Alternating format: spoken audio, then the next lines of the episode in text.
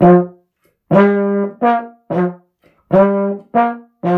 I'm Shelly. And I'm Cam.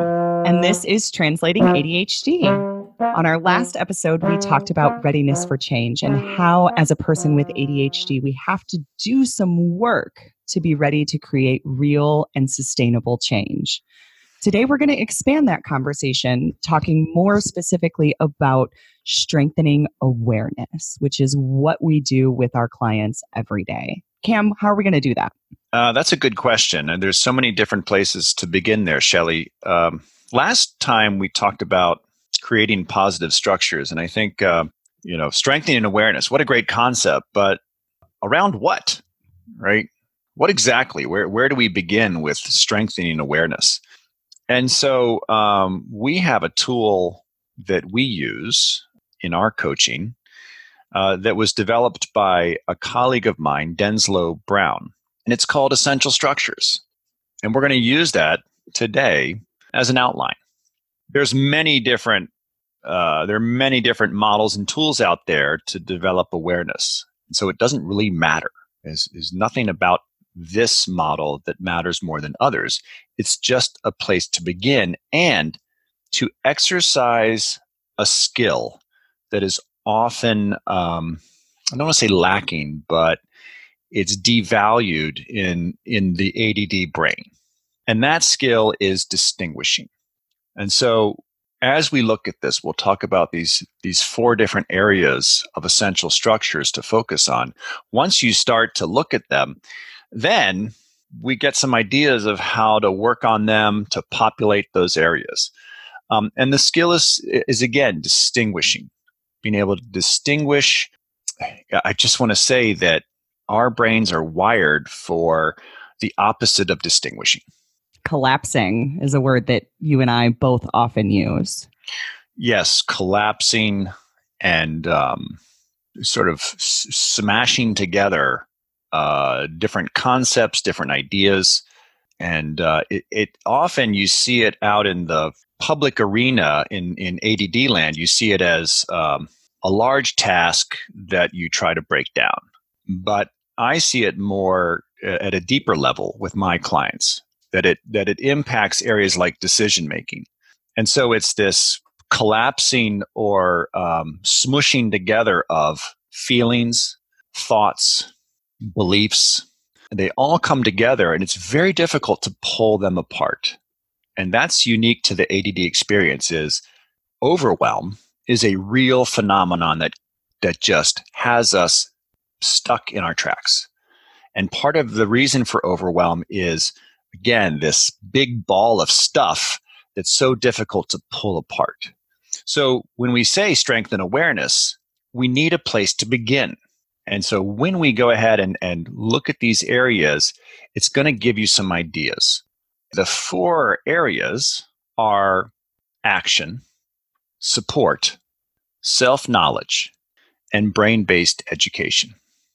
And all those, if we look at those separately, we can start to determine what is the status of each of those, right? Developing awareness of it. And then we can start to uh, determine goals or endpoints and measurements of success?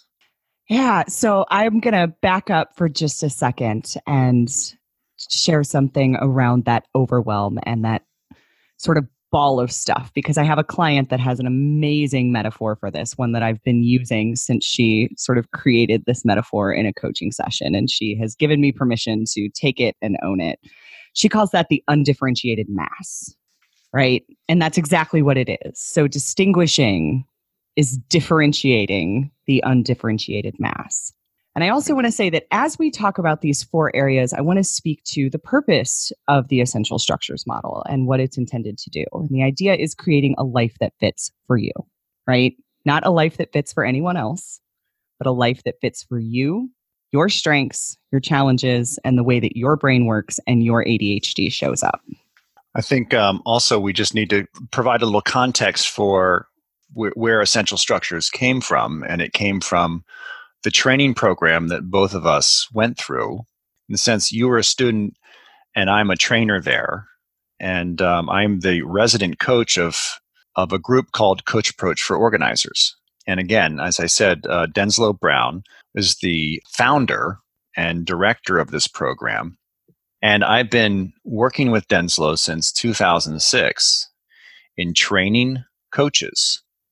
And it's taking, um, it's, we focus mostly on productivity specialists and organizers, right? Professional organizers who want to complement their hard skills of working with people around productivity and systems and organizing and provide them the soft skills of uh, interpersonal communication, of coaching where you partner and support them moving forward. You can imagine that many people who have challenges with organization um, also may have ADHD. And so part of what we do is we train coaches in coaching skills, but also ADD coaching skills. That's where Shelly and I met each other, and um, and that was about five years ago. So we've been working with each other ever since. Yeah, so I came to Coach Approach by accident. I actually won a free course. And so, who doesn't like free stuff? I took the free course. But I want to speak a little bit to why coaching is so important for professional organizers and productivity specialists who are working with clients with ADHD and other brain based challenges that get in the way of their ability to be organized. In the professional organizing industry, and that's my background, by the way, um, I was a professional organizer starting in about 2011 and slowly transitioned my business to coaching after starting coach training in 2013. I mostly coach now. I still do a little organizing work with businesses. But in the professional organizing industry, we distinguish clients into two categories. The first is situationally disorganized. So, this is a neurotypical who has had a lot of life happen. They moved, their mom died, they got married, and they had a child all within five years. I had a client like this. So, for that client, things have fallen apart, but they just need the feet on the street, the helping hand to put things together, and they can maintain it just fine. Chronically disorganized clients, on the other hand, ADHD falls into this category. So does hoarding disorder, which is very, very different and requires a completely different approach. But chronically disorganized clients have a brain based condition that makes it difficult to self organize. And for those clients, the maintenance is the hard part. So we can go in and put everything right and have it be well organized, but it doesn't stay that way. And that's where coaching comes in creating that change and building that foundation so that you can maintain, you can develop those structures, those habits. Right. So Denslow has a great, she always has a favorite story about drive by organizing, where she will work with someone and help them get organized, leave, and then come back and it's pretty much the way it was before and that realizing that this was not situational. Something else was going on and so she very early on learned about this connection between coaching organizing and adhd and has again we have um, had hundreds of graduates that specialize in this area around chronic disorganization around um, sustained productivity and uh, bringing coaching and an education of ADD or ADHD into the mix. And um, so in the program notes, we'll also put uh, Coach Approach for Organizers. And there's also a list of uh, graduates there too, if you are looking for someone in your area to help you. So I think it's a great resource that we can give a nod to. Absolutely. And if you are a person with ADHD that is looking to hire a professional organizer, hiring a graduate of the Coach Approach program means that you are going to get someone that understands that for you, the challenge is not necessarily the putting things in order, but the maintenance of that. And they can marry the hands on help with the coaching to create that long term change that you're looking for. So, um, I want to go back to essential structures. and I want to give a I want to give an example. Um, again, under this umbrella of strengthening awareness, and if you don't have the essential structures pulled up, which again we'll have the the PDF in the program notes, uh, available to you. If you don't have it, just take out a piece of paper and you want to make basically four circles. And the four circles are going to be at 12 o'clock, 3 o'clock, 6 o'clock, and 9 o'clock. Okay, so brain based education is at 12 o'clock, brain based education. So this is of like we talked about becoming a good student of your ADHD. This is in this area. Over at three o'clock is action. So this is designing actions. It's also taking action and accountability action. At six o'clock is support. So last time we talked about developing positive structures. And often people with ADD, when they come to face to face with something they haven't done, they're not really thinking about resources or supports. So support is another area. Supportive people, supportive environments, delegating and assertiveness. And then at nine o'clock is self-knowledge. And self-knowledge is, I think if, if we think about like awareness, that sort of coincides with that of who you are, what matters to you, your values, what you need, your strengths, your self-talk, right? boundaries, this knowledge, because that can be so um, fleeting at times, right? In in the moment, we forget the things that matter to us most. So I'm going to give an example, Shelly. Is that okay? Sure. Okay. So let's say that you know something you want to do is get up at six o'clock and exercise and get out the door right, have this AM launch. So this is sort of designing action, and it's around this initiative of getting up and linking together a certain, a couple different uh, habits like you know eating, showering, and exercising, not in that order, and then launching out the door. Right. This can be uh, a real struggle for people with ADHD to have that kind of effective and, and consistent activation in the morning launch for the day. So there that is. And often I think that people focus on that and wonder why it doesn't happen. Well, go up to brain based education is that activating for task is one of the biggest challenges of having ADD. The other thing is this if you're staying up late at night the night before, like you have a hard time winding down, well, that's probably contributing too. Go over to self knowledge and self talk. And if you're there and you're like, oh, let me just watch one more episode of this show I'm watching on Netflix, just one more, right? Back in the day, I'm not going to say how old I am, but you know, 54, right? I, we had three channels and like the episode came on and then it's off and like, you know, no more Gilligan's Island, right? I mean, it's done. Now we have so many different uh, inputs and things that can entertain us all the way to six o'clock in the morning. That ability to kind of stop is difficult for people with ADD. But then what's that self talk, right? Is it sort of like, a, ah, just 10 minutes more, right? So there's self knowledge, developing an awareness of what do you tell yourself to kind of sustain into the evening and not transition into sleep so that you can get up at six o'clock and get out of bed. Um, effective supports would be like alarms, but also people, right? Is your spouse staying up late too and kind of modeling this late night behavior? Um, how can they be a support?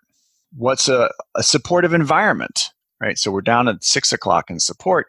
If you've got your laptop open and you're watching Netflix or you're surfing the web, then that's not necessarily a supportive environment for transitioning to sleep. How was that, Shelly? That was a good summary. I don't even think I have anything to add. Um, but I'm curious where distinguishing comes in to play here. We talked about that prior to hitting record. And why is distinguishing important when looking at essential structures as a way to learn about yourself and as a way to create a life that fits?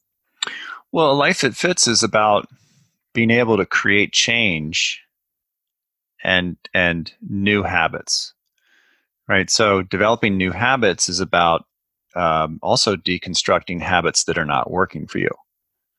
I think that many of my clients come and they're they're focused on, you know, Cam, I need to develop new habits, right? I need to manage my people more effectively. Um, and they're focused on that, the habit that has not been developed, but they're often not focused on the habits that are already in place, right? Is that as you develop, say, supportive environments, we want to pay attention and, and develop strength and awareness around what's not working. And so this is where distinguishing comes in, is that if you're struggling to get up in the morning, again, that collapsing, that smushing together all these thoughts, ideas, and a lot of self talk can come into play there, right? Of like, oh, well, I don't get up, so I'm lazy, or, you know, I must not be committed to this job, right? All these things kind of conspire and swirl. I call it a dirty snowball, right? This sort of dirty snowball that kind of packs everything together into this icy, slushy thing that's really hard to pull apart. And so if you kind of come at this systematically, and I know systematic might be kind of a word that you cringe at, but it allows us to kind of pull them apart into these four convenient areas around action, self knowledge, support, and then how's the ADD come into play? Then you can kind of look at it more objectively. If we can look at it more objectively and see, oh, okay, I realize under self knowledge is self care.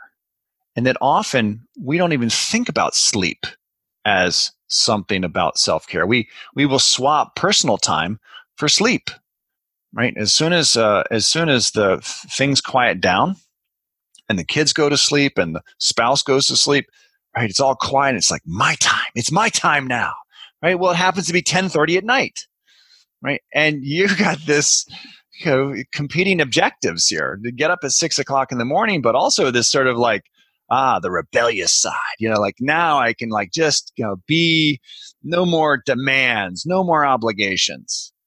And it's my time. Well, that my time is going into really important restorative sleep time. So we downplay sleep, right? What's your what is your uh, experience with sleep? Like, what is your relationship with it? Do you downplay it, right? Do you devalue it? That's under self knowledge. So it's sort of helpful to kind of distinguish these areas and within these areas, these four areas to do some further distinguishing. How are my boundaries? Do I have kind of sloppy and loose boundaries? And one night I'll go to bed at, you know, 9.30 or 10 and another one it'll be 3 o'clock in the morning right so that really kind of uh, impacts around consistency does that answer your question yeah, it does. If you see me turning a little red, um, as you well know, as my coach, sleep is one of my primary issues. So I kind of felt like you were talking specifically from our work together, but I know that's not true because I know that I have many, many clients that have this struggle. In fact, I don't think I've ever had a client with ADHD who came to work with me on coaching and already had a healthy sleep schedule. Yeah. Um, so guess what? You know what you just did there? You did some great distinguishing, right? It was like, oh, is he talking about me? You know, and realizing, oh, wait a sec, you know, it could be me, but eh, you know, and that's what we'll do is sort of like, oh my God, he's talking about me, right? Like kind of like, and then again, that that big snowball of thoughts and feelings, everything comes and creates that undifferentiated mass and then what are we left with? Right? We're left with no action plan. We're left with just kind of like, it is what it is, and here I am, and right? But that distinguishing and separating and looking at it objectively. Yeah. Also, can I say normalizing?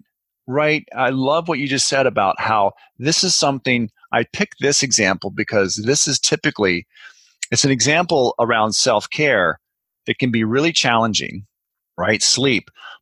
But also it's the the nature of how ADD shows up in this you've got to bring you know your body down to kind of this rest state and transition effectively. So there's two transitions here of coming out of your active state into sleep and then reactivating on the other side. It's not an easy task, right? It's a pretty complicated process. But when we start to look at it in these four spheres or four areas, then we can start to make sense of it. Yeah, right? and that's what I was going to say is essential structures what Cam is kind of getting at here is can be used in two ways. It can be used first to evaluate your challenge, right? Where am I at in all of these areas? What's not going well? What is going well? What are what are the good things that I can latch onto and build on here?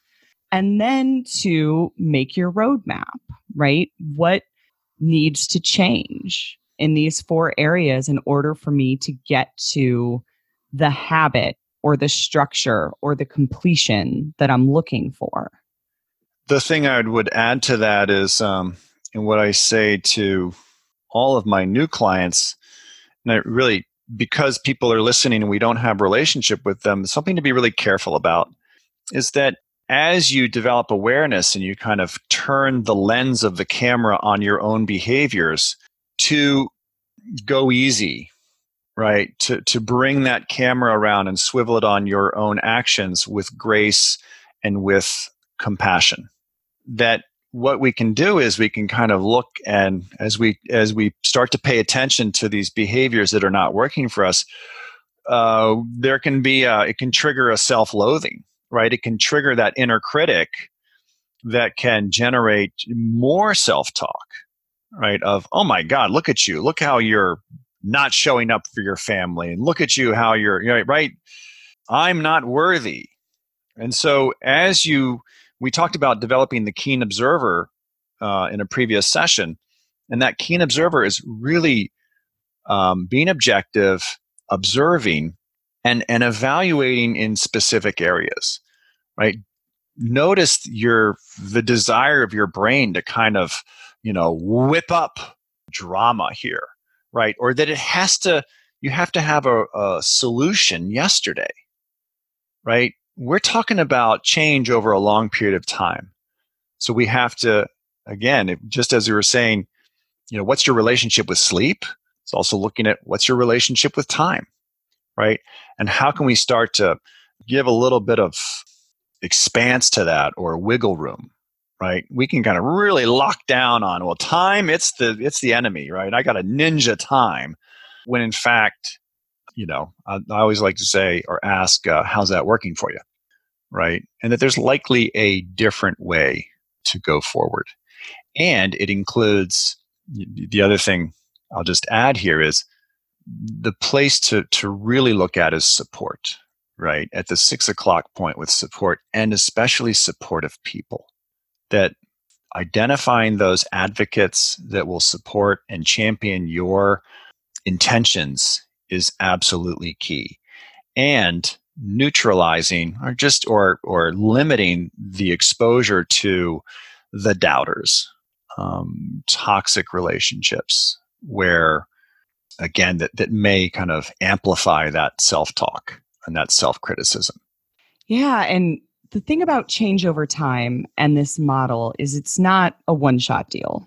You're not going to evaluate your challenges with sleep and then design actions based on that evaluation using this model and solve sleep. I'm sorry. You're not it's it's not going to work that way. It has never once worked that way for a client that we solve sleep in one session. Cam, have you ever solved sleep in one session with a client? I don't think I've solved anything in one session with a client. and that's an accurate statement. So, this is something that you're going to come back to again and again. You're going to design actions and you're going to make an attempt. You're going to practice. And then you're going to come back and evaluate in these areas again. It's like peeling an onion, right? You're going to find new layers. You're going to find new challenges to overcome, right? So if my challenge is sleep and getting to bed on time and I solve getting to bed on time, maybe the next thing I need to solve is activating in the morning, right? Okay, now I, over a period of learning an action, I have figured out how to have a consistent bedtime, but I still can't activate in the morning. What does that look like? For me, it looks like my husband throwing a Vyvanse down my throat at 6 a.m. before he goes to work because I found that it is much easier for me to activate if my medication has already kicked in. For you, it might look like something else. Yeah, for me, it's um, it, it's a it's really about getting to sleep at a decent time, and it's so. I have one client who who uh, has latched onto a term. He actually had a sleep study, which I think a lot of you see that um, there's a connection between ADHD and, and sleep apnea. But he he took that sleep study approach, right, where it's this scientific approach to studying his sleep, and he turned it into a metaphor for all different areas that he wanted to improve, right? Oh, I'm going to approach it like a sleep study, right? To really look at and and you know part of that is sort of the basic physics, right? He realized that when he got under six hours of sleep, it really impacted in a profound way. And so he found a number, right? Again, a place to sort of put into this essential structures of, um, okay, I need seven hours of sleep consistently. And when I don't get that, it, it really impacts performance. Same thing for me is that if I go to bed after 11, it impacts my performance the next day. That's it. It's that simple. Do I go to bed before 11 o'clock all the time? No.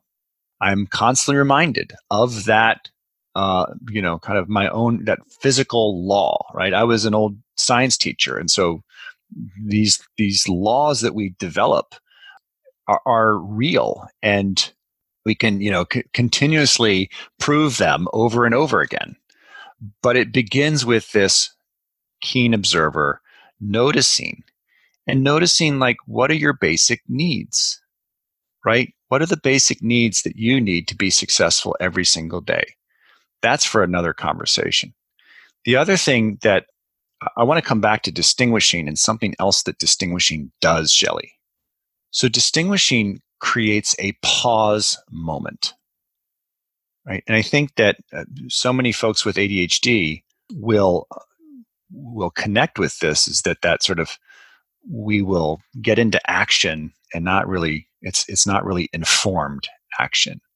Is that all of a sudden we're doing something? It's like well, you know how did that happen right we re, kind of react our way or in the crisis of the moment we've made a series of decisions and it's sort of like they weren't really informed that that inhibition is a challenge for individuals with adhd right the ability to dis uh, to to disinhibit or excuse me Disinhibition is the challenge. We're talking about inhibition. And inhibition is about that creating a pause, right? As you move from a thought into action, is pausing there. And distinguishing is a wonderful exercise to practice this art of pausing, right? To consider do I want to do this? Right? What are the areas that I want to look at here? And so it has you kind of step back and really strengthen the position of the keen observer. That's the other thing I just wanted to say is that introducing a timely pause before you respond to your spouse, before you respond to your kid, right? Of how do I want to respond here is, is so essential to create that effective change going forward. Yeah, I tell my clients it's like zooming out you know, we live so much in now or not now as people with ADHD.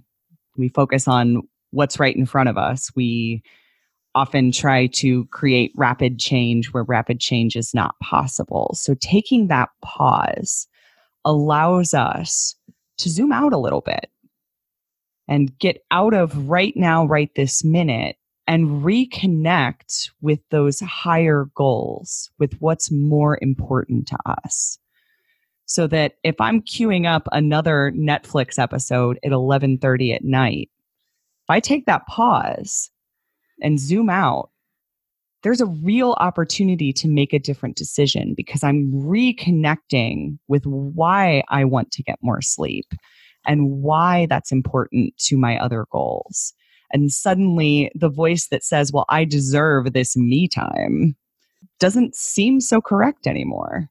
All right, There's another voice to listen to there. Exactly. Exactly. Right. That, did, that didn't have a soapbox before. Our clients will often come looking for tools and strategies to be more productive. essential structures is one of those, but it really begins with it's a tool for awareness. I think that uh, we're belaboring this point, but in order to be more productive, you have to see the value in awareness because ADD impacts our ability to generate awareness in the current moment. So, our tool that we like is Essential Structures. We would ask you to, I'm sure that you have your tools, and what are they?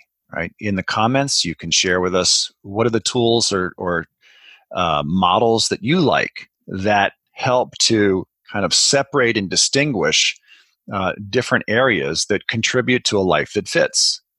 I imagine there's many variations of this model that are out there, and we'd love to hear from you about what works for you.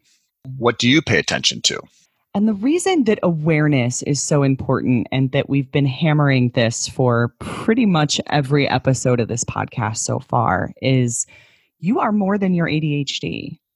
And your brain is different than my brain is different than Cam's brain. So, as we give examples from our own lives and from our clients' lives, what worked for us or worked for our clients may not work for you. So, the point in those stories is never about the solution, it's always about the key awareness. What was the key awareness that allowed myself or allowed Cam or allowed that client to see what the action was. And on another point, I wanted to say this earlier on normalizing. Cam mentioned the word normalizing. That's a coaching term, and it's something we do for our clients, right? We let them know when their challenges are common. And I can pretty well say that you as a person with ADHD listening to this podcast, whatever your challenge is, it's normal for a person with ADHD. It doesn't feel normal. You feel weird. You feel like you're the only one. You feel like you can't adult.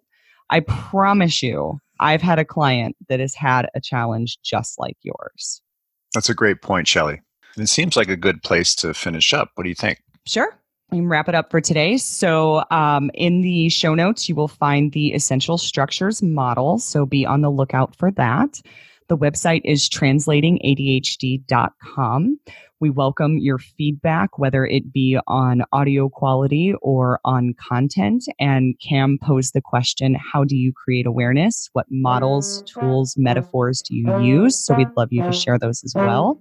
For today, I'm Shelly. And I'm Cam. And this was Translating ADHD. Thanks for listening.